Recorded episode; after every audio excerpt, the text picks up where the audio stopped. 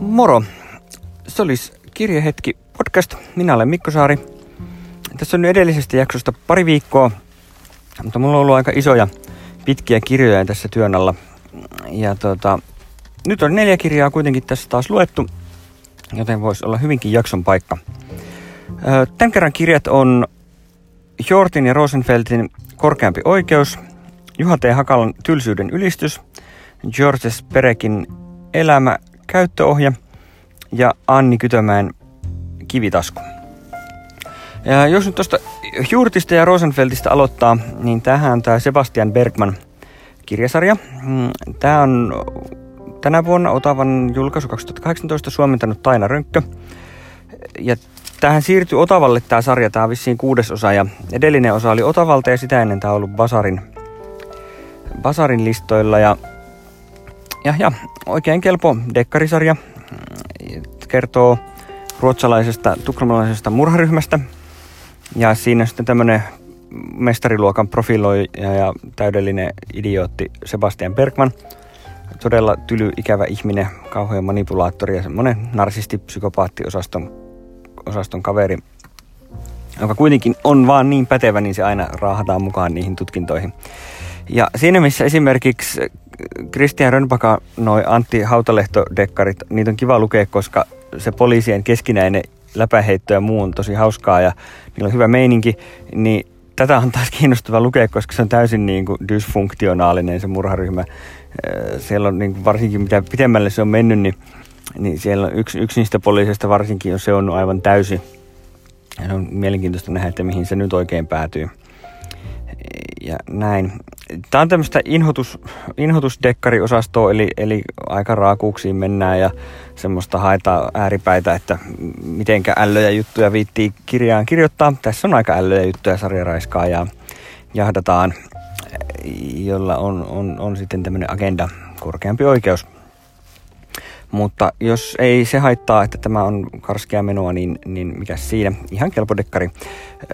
Tavallaan no edellisestä sarjaosasta jo pari vuotta, mutta kyllä tämä nyt silleen kuitenkin vähän kiinnosti. Ja nyt kun tämä luki, niin toivoisin, että seuraavaa ei tarvitsisi odotella pari vuotta. Että kyllä mä sen nyt varmaan luen.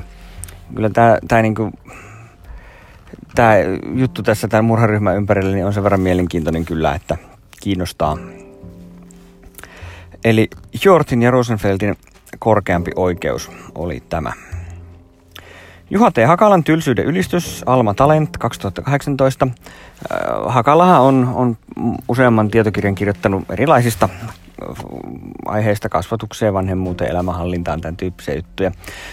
Mä tosi paljon tykkään Hakalan tyylistä. Se tuo mulle edelleen mieleen meidän lukion Opon, joka oli semmoinen, semmoinen vanhempi herrasmies, joka omintakeisella tyylillään lateli elämän tosiasioita. Oikein mainio mainio tyyppi kyllä ja tota, jotenkin, jotenkin tämä Hakalan kirjailija ääni muistuttaa mua tästä, tästä opettajasta.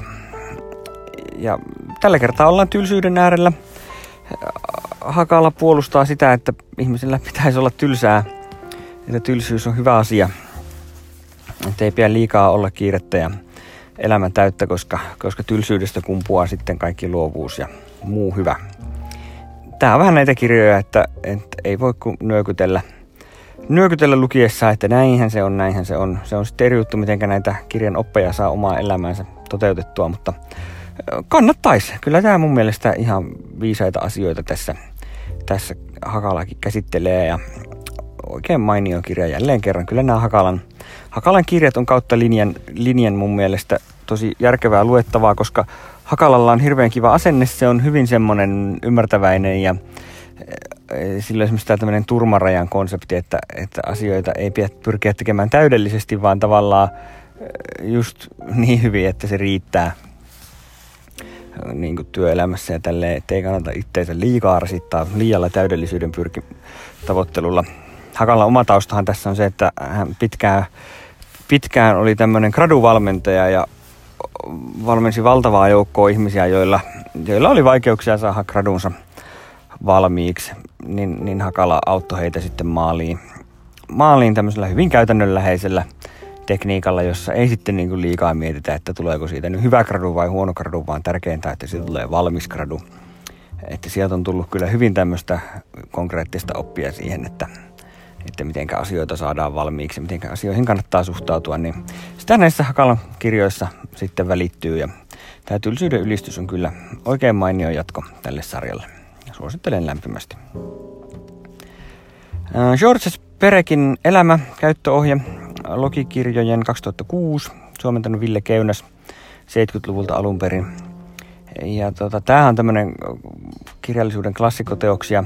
Kaveri suositteli tätä tosi lämpimästi ja Hannulle kiitos. Kyllä oli suositus osu kohdalle. Ensi, esipuheesta tiesi, että, että nyt ollaan tosiasioiden äärellä.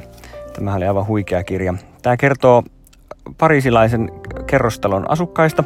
Jokainen luku on yksi huone tai tila siinä kerrostalossa ja kerrotaan sitten joko siinä asuvasta ihmisestä tai, tai sitten jostakin, joka on siinä joskus asunut tai, tai harhaillaan ylipäänsä kaikenlaisille sivupoluille. Tässä kirjassa kerrotaan lukuisia tämmöisiä sisäkertomuksia erilaisista ihmisistä vuosien varrelta ja sitten joillakin ihmisillä on useampi asunto, asunnossa useampi huone, niin niistä sitten kerrotaan vähän enemmän. Tässä on semmoinen eksentrinen miljonääri Bartle Booth on niin yksi tämmöinen päälinja. Hänellä on hyvin, hyvin jännittävä elämäntehtävä, joka liittyy palapeleihin ja taide, taidemaalaamiseen. Ja se, on, se on hämmästyttävä kaikin puolin. Tämä on todella siis nerokas kirja, tykkäsin tosi paljon. Tämä, tämä on ilmeisesti kirjoitettu vähän tämmöisellä erikoisella tekniikalla. Tätä kirjan sisältöä on generoitu tämmöisistä listoista ja näin päin pois. Ja lopputuloksena on kyllä todella yllättävä kirja. Että aina kun astut uuteen lukuun, niin, niin tota, et yhtään tiedä mihin päädyt. Tämän alaotsikko on romaaneja ja siltä se vähän tuntuu, että tässä on niin kuin tosi monen kirjan ainekset pakattu yhteen, yhteen kirjaan. Tämä on todella huikea. Suosittelen lämpimästi Georges Perek ja elämäkäyttöohje. Ja viimeisenä mulla on Anni Kytömäen Kivitasku, kummeruksen julkaisu 2017. Sain tämän vaimolta viime vuonna joululahjaksi, koska Tämä oli mulla kirjastosta lainassa silloin uutena. Ja en ehtinyt sitä sitten lukea, kun se piti jo palauttaa, niin sitten sain sitten joululahjaksi onneksi. Mutta siinä sitten kävi tietysti niin, että mä sitä koko vuonna ehtinyt oikein lukea, kun kirjaston kirjat sitten kiilaa edelleen. Mutta nyt sitten piti, piti saada luettua ennen uutta joulua, niin, niin nyt luin ja oli, kyllä kannatti, olisi tietysti voinut aikaisemminkin lukea, koska tämä oli todella hyvä. Pidin jo kultarinnasta, ja, mutta tämäkin oli kyllä huikea. Tämä alkaa 50-luvulta kertoo tämmöisestä Helenasta, joka, joka on teini-ikäinen ja, ja elää tämmöisellä Itä-Suomessa pikkupaikkakunnalla. Mutta sitten sen jälkeen ei tähän oikeastaan palatakaan, vaan siirrytään sitten 1800-luvulle, jossa on tämmöinen venäläinen vanki, joka tuodaan sitten tälle samaiselle paikakunnalle louhimaan tämmöistä pallokraniittia. Ja sitten 2010-luvulla kerrotaan tämmöistä vekasta, joka sitten edelleen tällä samalla paikkakunnalla on mökkiä. Siellä sitten vähän niin kuin ikään kuin pakenee omaa elämäänsä sinne. Tämä Veka on aika tämmöinen vaikea tyyppi.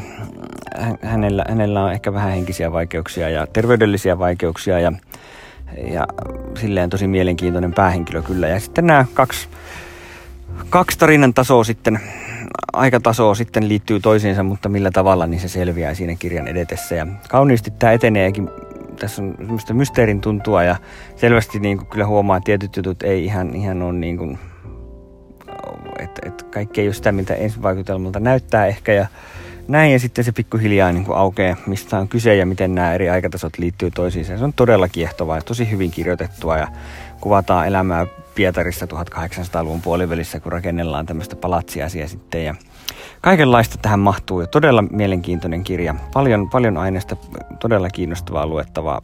Suosittelen lämpimästi kyllä. Todella, todella mielenkiintoinen, historiallinen ja tähän päivään sijoittuva, sijoittuva romaani. Että kyllä Anni Kytömäki on, on näiden kahden kirjan perin, perusteella niin tosi hieno, taitava kirjailija. Tässäkin luonto tulee hienosti, on, on tosiaan kuvataan tämmöistä niin kuin peruskalliota, että et, kivi, kiviä, kiviä, kivetkin kiinnostaa, kun niistä näin kauniisti kerrotaan. Et kyllähän tuo pallograniitti on suomalainen erikoisuus, joka, joka on, on, on kiinnostava ja mielenkiintoinen aihe kirjalle. Et, et kyllä lämmin suositus Anni Kytömäen molemmille kirjoille. Tämä oli siis Kivitasku kummerukselta 2017. Siinä oli tämän kerran annoskirjoja. Nyt mulla on työn alla Mikko Porvalin Karelia Noir-sarjan kolmasosa. Siitä en nyt tiedä, onko se lintu vai kala. Nyt se palautti mulle mieleen, minkä takia Porvalin tyylissä juttuja, josta mä en pidä ja näin päin pois. Mutta saa nähdä. Siihen palataan ensi jaksossa. Ei muuta kuin hyviä lukuhetkiä. Kiitoksia. Moro.